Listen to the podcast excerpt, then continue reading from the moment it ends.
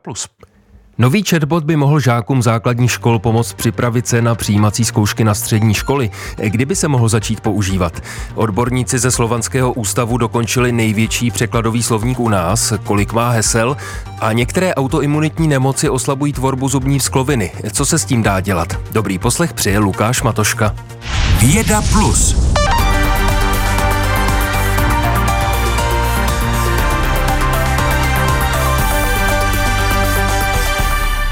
Žáci a učitelé základních škol mají k dispozici unikátního asistenta na základě umělé inteligence. Má pomoct připravit studenty na přijímačky na střední školy. Vyvinuli ho odborníci ze tří fakult Univerzity Karlovy, pedagogické, filozofické a matematicko-fyzikální, a to ve spolupráci s dalšími odborníky. Naším hostem je jeden z tvůrců tohoto chatbotu, proděkan pro vědu Pedagogické fakulty Univerzity Karlovy, Antonín Jančařík. Dobrý den, vítejte v našem studiu. Dobrý den. Tak co ten váš chatbot nebo asistent asistent vlastně umí? Umí dvě věci. Umí eh, komunikovat se žáky, předkládat jim vzdělávací obsah, to znamená doučovat je a v průběhu toho doučování s nimi komunikovat a umí spolupracovat s učiteli při vyhledávání výukových materiálů. A už se používá?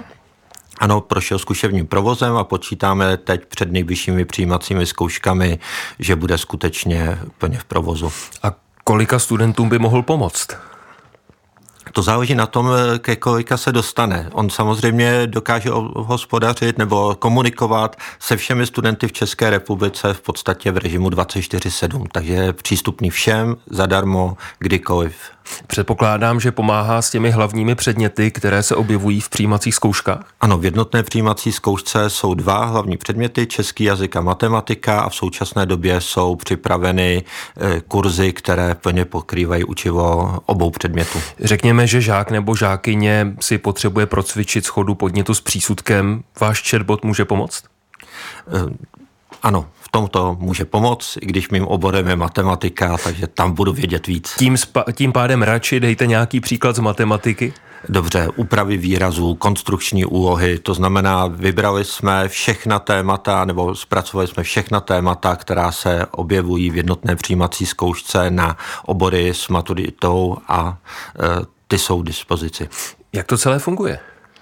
Funguje to tak, že student může komunikovat s naším chatbotem, musí se přihlásit přes webové stránky projektu.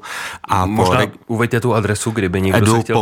ai.eu. A v momentě tedy, kdy si student najde tuto adresu, tak... Když se tam student zaregistruje, teď ještě máme volný režim, to znamená, může si vybrat téma, které chce. V průběhu toho, eh, té, toho období před přijímacími zkouškami budou ty kurzy pravidelně otevírány a bude vyzýván, aby se tam zapojil, aby nějakým způsobem v tom fungoval. A může četovat eh, ve webovém prohlížeči nebo v naprosté většině četovacích aplikací. Vy tento doučovací chatbot dál vyvíjíte, nebo už je to hotový produkt, který se nějakým způsobem nebude upravovat?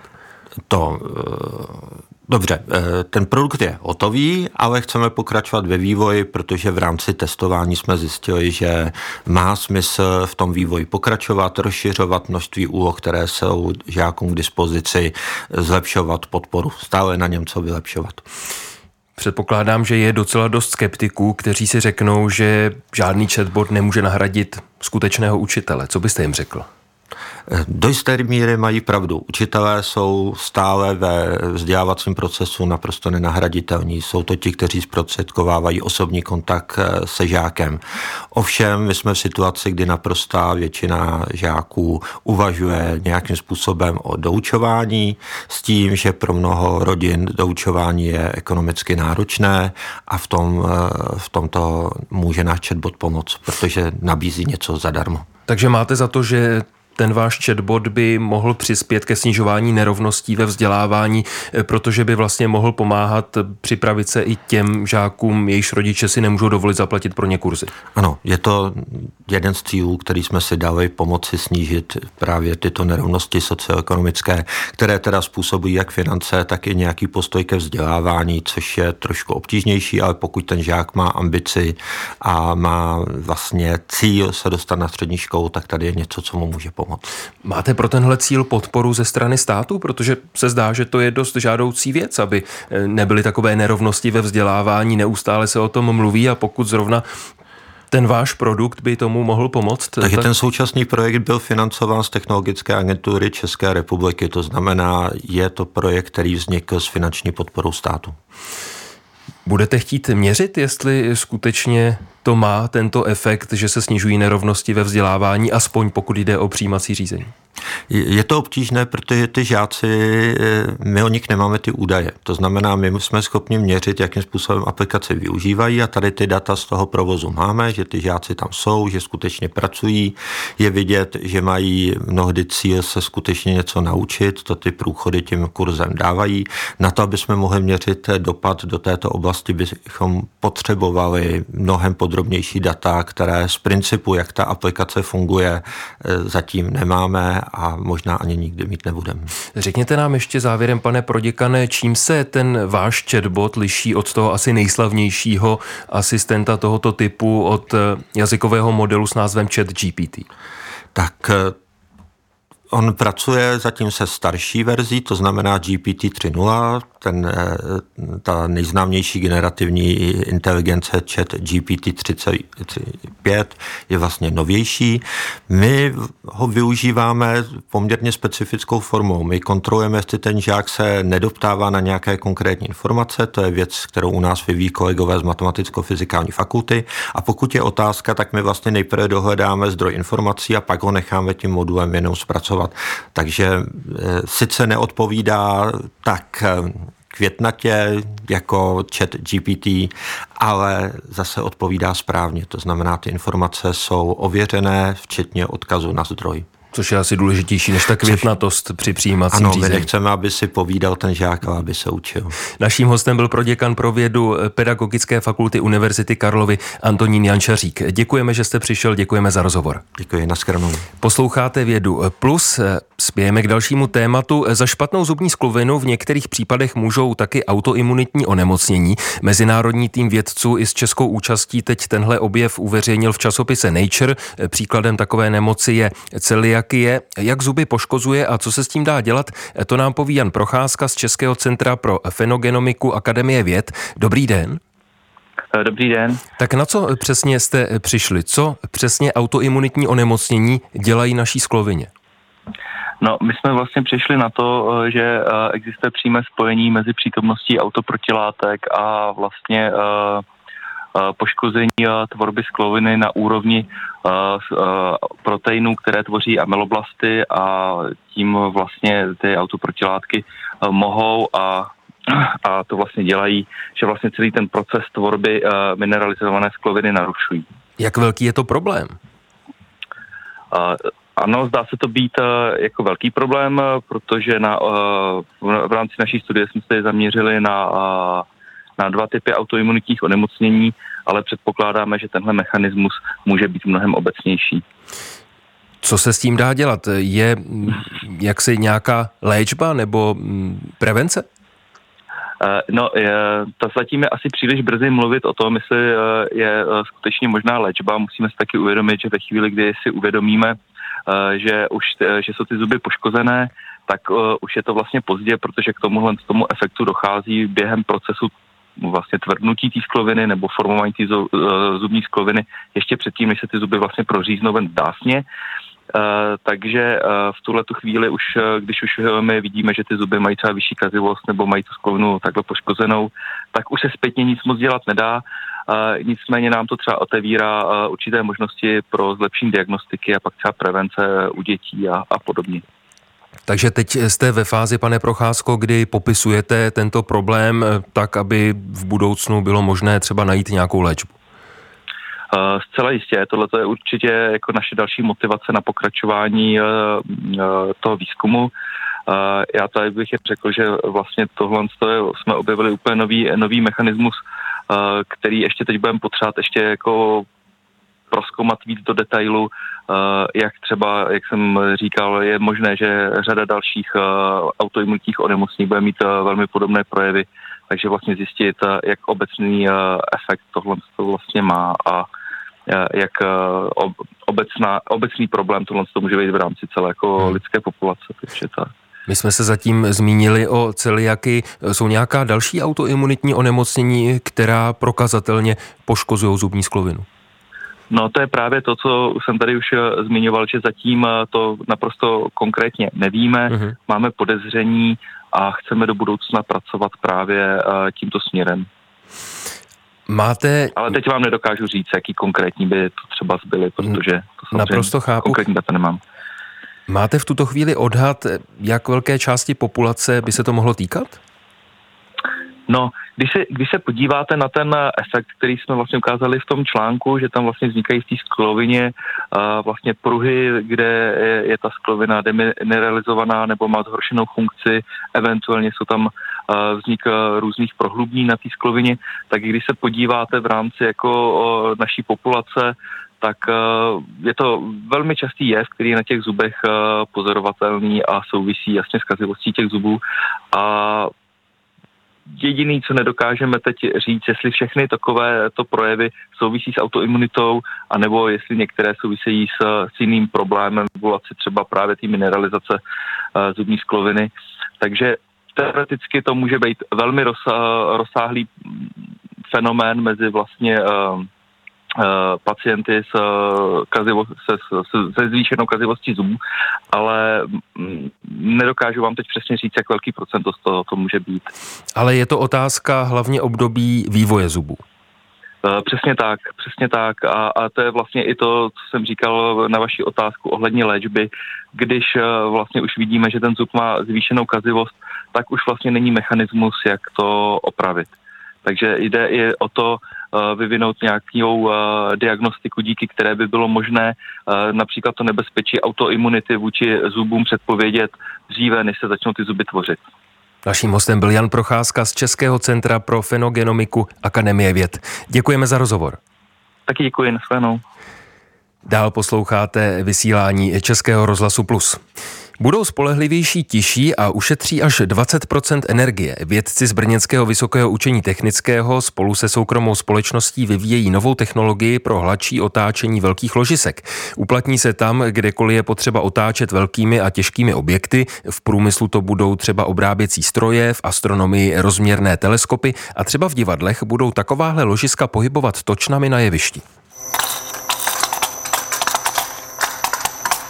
Práve sme počuli spustenie hydrostatického ložiska, pričom z hydraulického agregátu nám začal prúdiť olej pod tlakom, ktorý nám zdvihol celú konštrukciu. Michal Michalec z Ústavu konstruování Vysokého učení technického ukazuje na kotouč o průměru dvou metrů a ten se teď o něco zvedl. Zdvihol se o několik desetin milimetrů. A to protože mezi tento kotouč, tedy první ložisko a druhé ložisko pod ním přístroj natlačil olej. A vytvorila se súvislá mazacia vrstva, a teraz budeme môcť otáčať bez akéhokoľvek tuhého trenia celým mechanismem.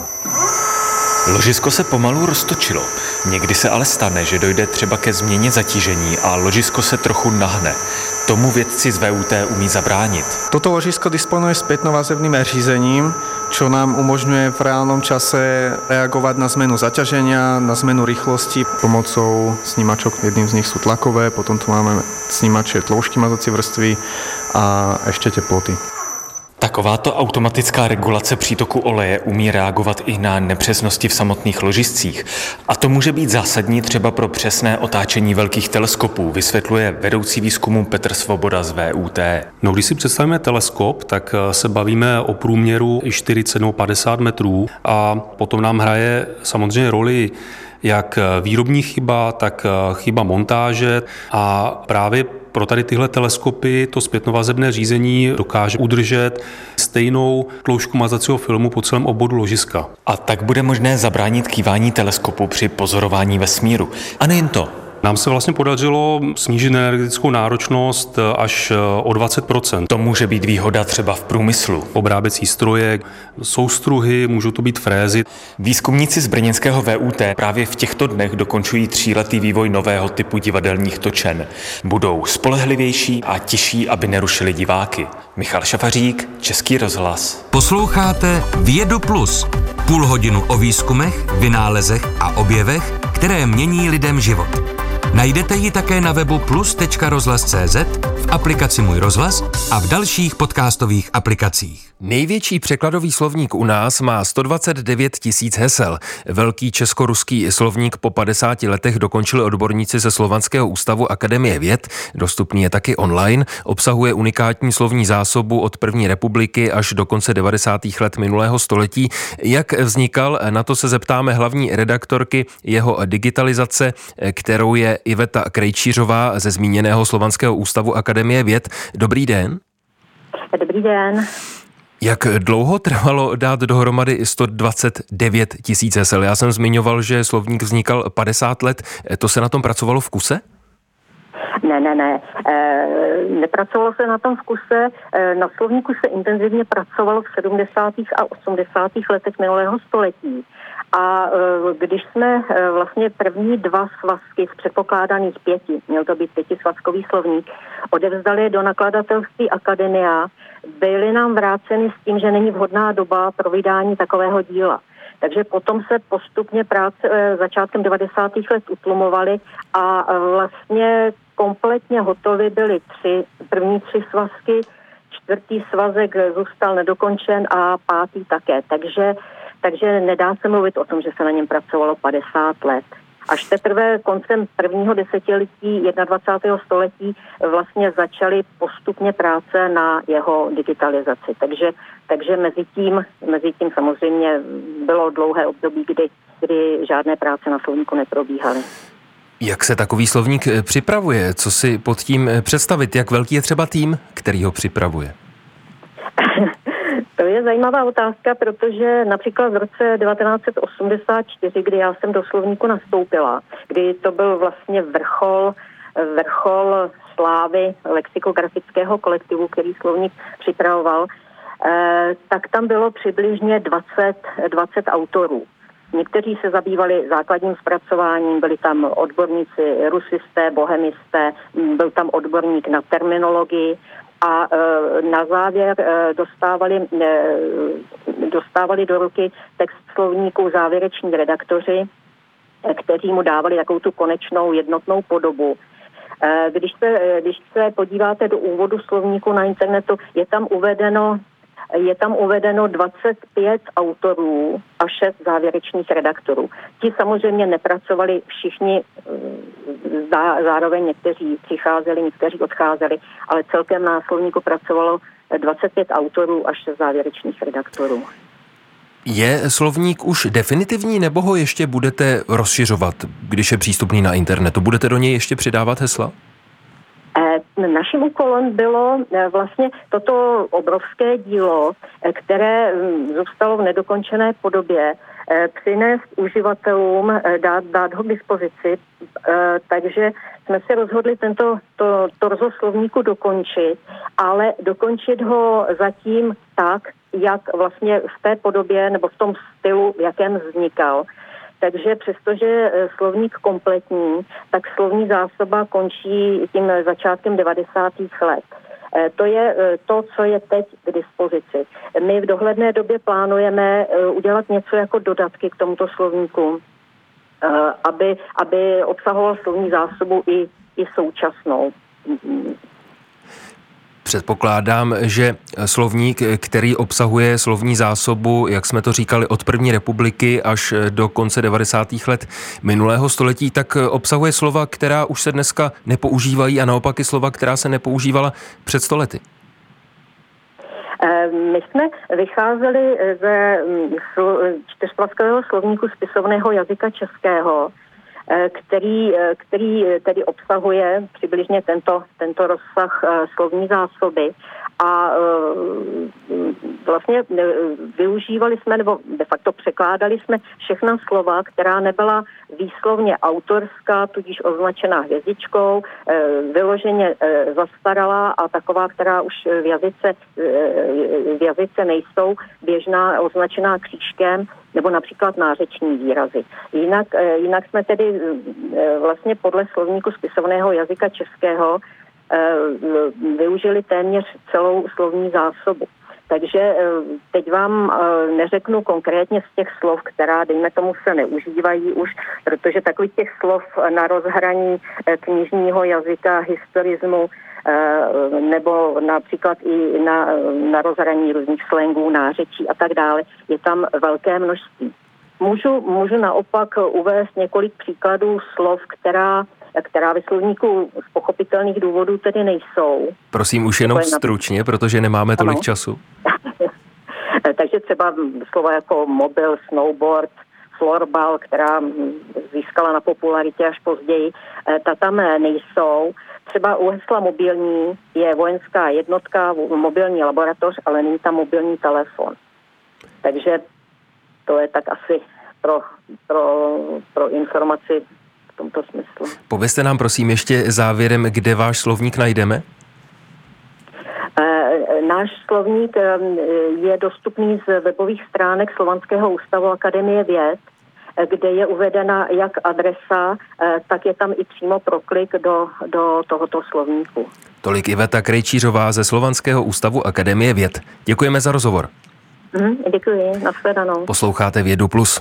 Zkoumá vědy, řídí prestižní vědeckou instituci a vědecké poznatky dokáže srozumitelně předávat veřejnosti. I za to získal biochemik a ředitel Ústavu organické chemie a biochemie Jan Konvalinka prestižní cenu za popularizaci vědy.